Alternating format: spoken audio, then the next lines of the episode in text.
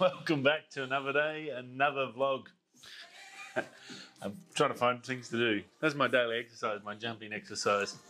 Uh, hope you're all well on day two, I think. It was day zero, I think they call it yesterday. So day one today for lockdown for me. Um, haven't gone too stir crazy, just been busy actually doing photos uh, for the next video. So up in Darwin, uh, looking good. Uh, place I grew up swimming at, riding my push bike around every day after school with uh, good mate Hatsi and Alfini.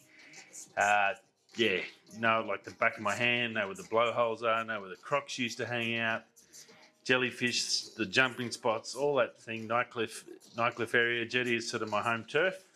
And uh, yeah, so yeah, it went out to Nightcliff Jetty, and it should be a pretty good video. Got some really nice shots, some great long exposure there with the 32,000 Nisi filter, and uh, some beautiful waves crashing, and some other nice, really nice stuff. It's some beautiful coastline in the territory, and it's a fantastic spot. Generally, it's weekends. Uh, when I grew up, was go down, take your fish and chips down there, and with the family, and kick back and just relax over a few cold beers. So yeah, looking pretty good. Some photos I've probably done, oh, this morning probably four or five. Uh, as you know, I tend my editing of the photos is the longest process for me to get through. Uh, even with my presets and everything that I use, I'll still sit there and I guess try to make it perfect. I think I treat every photo as trying to drag the best out of it, and sometimes I've got uh, a photo you don't think looks good straight off in raw uh, when you when you actually get it out there and and clean it up and do the right things uh, it really makes it shine. So uh, some good photos coming. So that should be pretty good. Uh, hopefully obviously it's saturday today.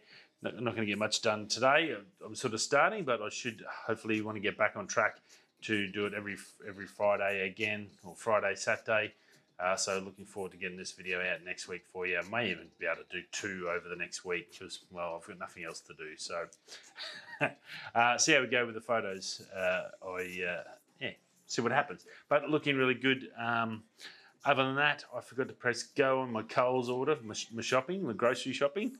Last night I thought I did, but I hadn't. So when I went in to try and add some stuff to it today, I realised it hadn't gone. So I'm not getting any food today damn it.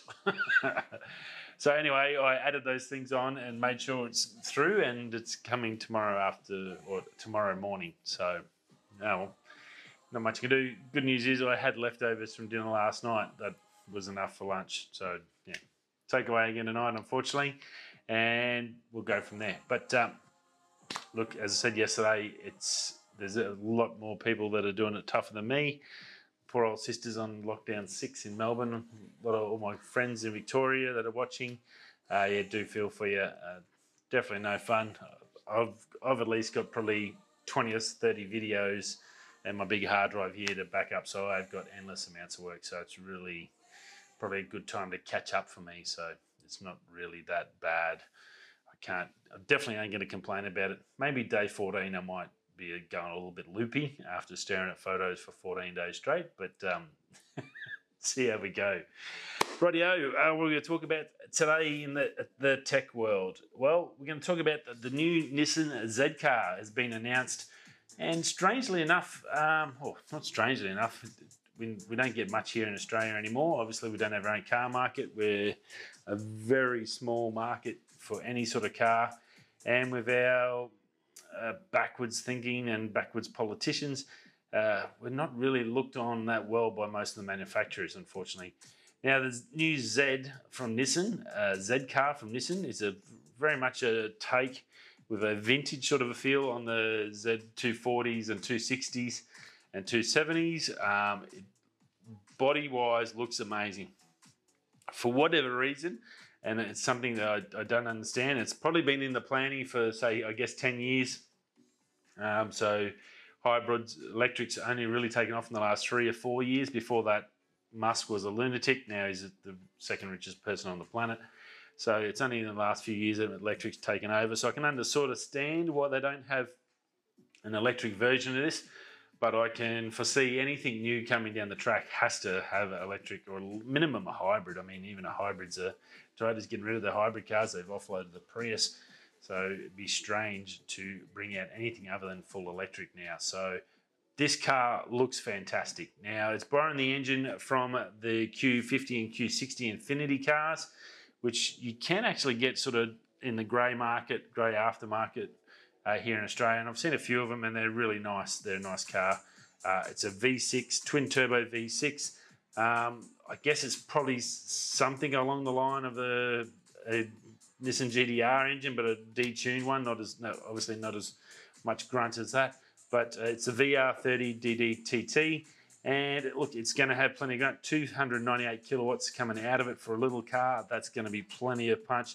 It's going to have a choice of a six-speed uh, manual, which is unheard of now. I don't, I don't think there'd be too many new uh, young people that actually know what a, manual is or want to drive one. Like even myself, I at work we get into Hiluxes and occasionally, and you've got to drive the manual. Like, oh, she's got to switch that part of my brain back on.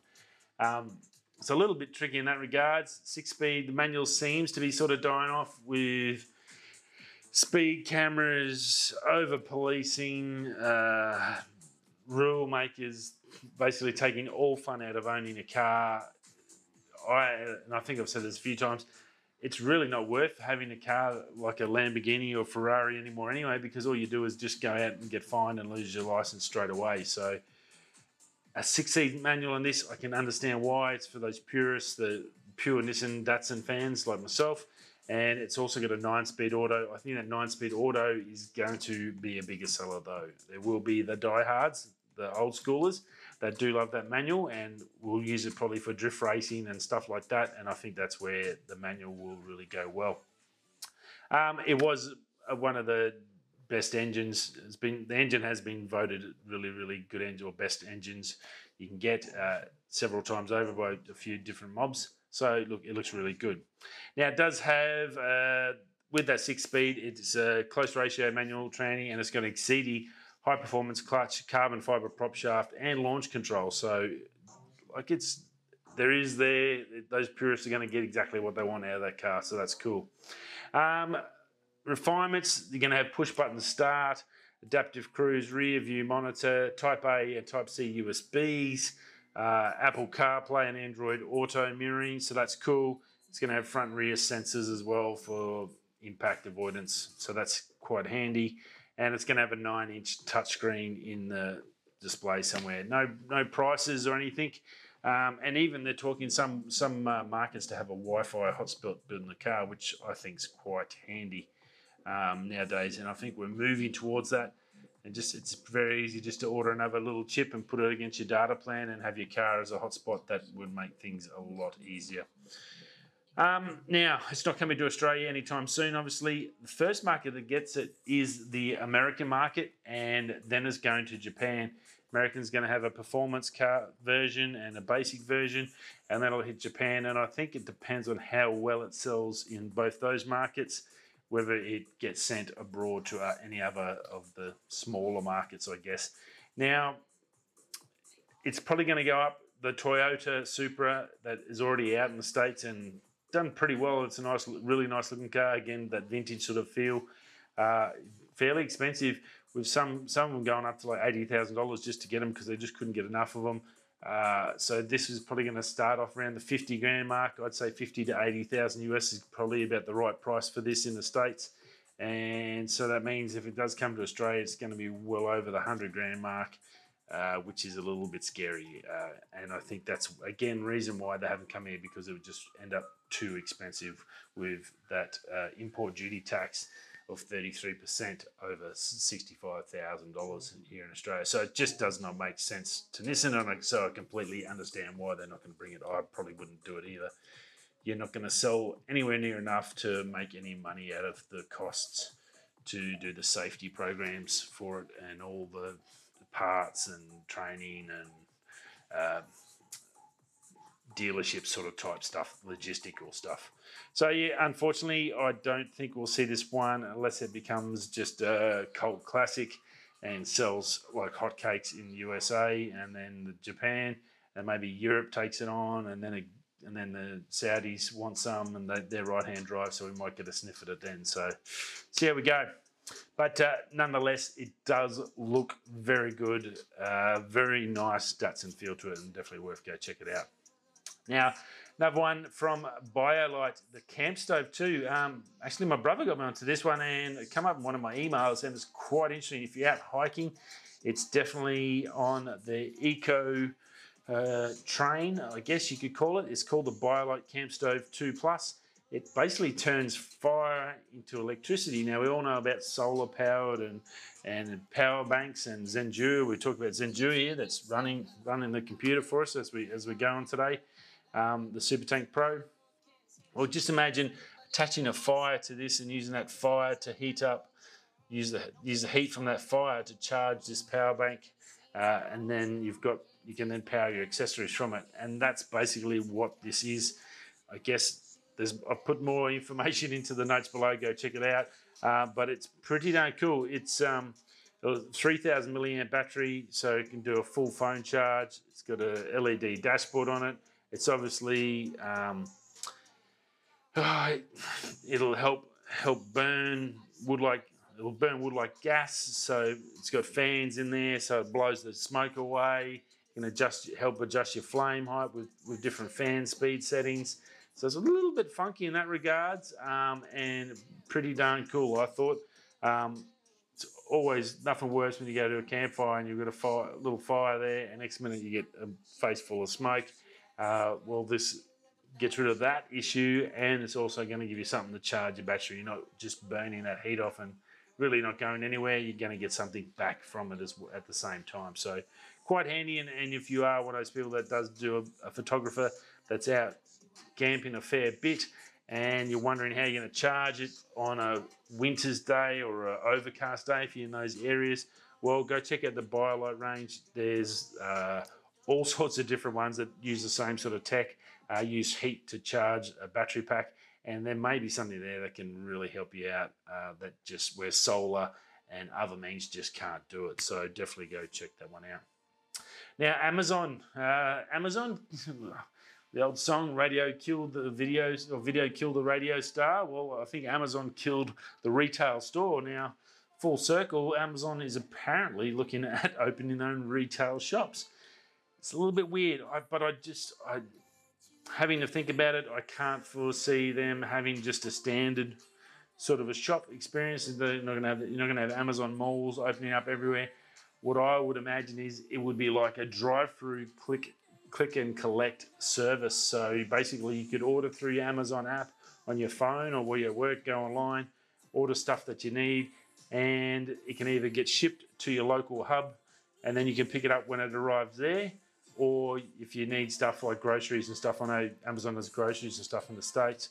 Uh, you could, on your way home, just drive through there and it's all bagged and tagged, ready to go, drive out. Like a petrol station, I can imagine like a petrol station area where a little elevator comes from down. You scan in your access code with your Amazon app, and then a, down comes your little air powered or whatever uh, shelf. The what do they call them? The old, uh, the old waiters, the old dumb dumb waiters or whatever they have in the old hotels. That'll that'll come down, and then you just pick your bags up, put them in your car, and then go home. So good to go. Um, I think it's good for I think something like that could really work for them. I can't see them open a retail store with with staff. Their their warehouses are fully robotic. A click and collect, as I said, like a servo where this automatically drops in once you scan in. Could be roboticized. Is that a word? Mechanized. That's probably a better word. Um, so that could probably work, and I think it would also negate uh, getting when you get parcels delivered, if you're not going to be home, they're left on your doorstep. Someone can steal them. Someone could smash them. Uh, could rain and wet them and destroy them. They're going to send it back, get a new one. All that hassle. Where if you've got a hub within your local area uh, where you could get it shipped to there and have it on hold, and um, then you just go and pick it up when you get a message, text message saying, "Hey, your things arrived at your local hub. You can go pick it up. Go pick up your toaster." Uh, shoot over, pick it up on the way home from work, bang, bang problem solved would also save Amazon a lot of smaller delivery costs too. So I think something like that may be the future of online shopping as well. It, it would assist them. I don't think we'll see something like a Walmart or a Kmart or anything like that type store. It, just wouldn't work because the, that's what Amazon's already just killed. So, yeah, be interesting to see what ideas they have. Um, that's my sort of thought, I guess, envision what I envision of it being, and I think that'd work and it'd be pretty funky. Um, and yeah, let me know what you reckon it might be down below. And that's about it. Um, yeah, not a massive amount of tech coming through. A little bit of R3. There's some new updates for the Canon uh, R5 coming through, so that looks pretty cool. Um, still no no full release date on the R3. All I'm hearing is September, so I'm actually looking forward to seeing that and seeing what it's like. It'd be great to get out to check out what it looks like in a store and get it to feel in the hand. It does look a lot smaller than uh, if you look at Pete McKinnon's video where he compared it to the Mark II 1DX. Uh, it is a lot smaller. So, and I have held the Mark III, and that is a beast of a camera. And having my own 1DX, uh, it was a heavy, solid, rigid, rigid camera, and it really felt really nice. Be interesting to see what that R3 is like. Anyway, that's about it. Uh, we'll keep it, keep you in touch as we go. Another day, day one, done and dusted in lockdown. Thanks for stopping by. Great to see you all. Uh, go get some merch. Starting to get to winter over in the States. You need a hoodie, a hat, many things on the channel. And uh, yeah, I'll see you all again tomorrow. We'll going this way, that way. Peace.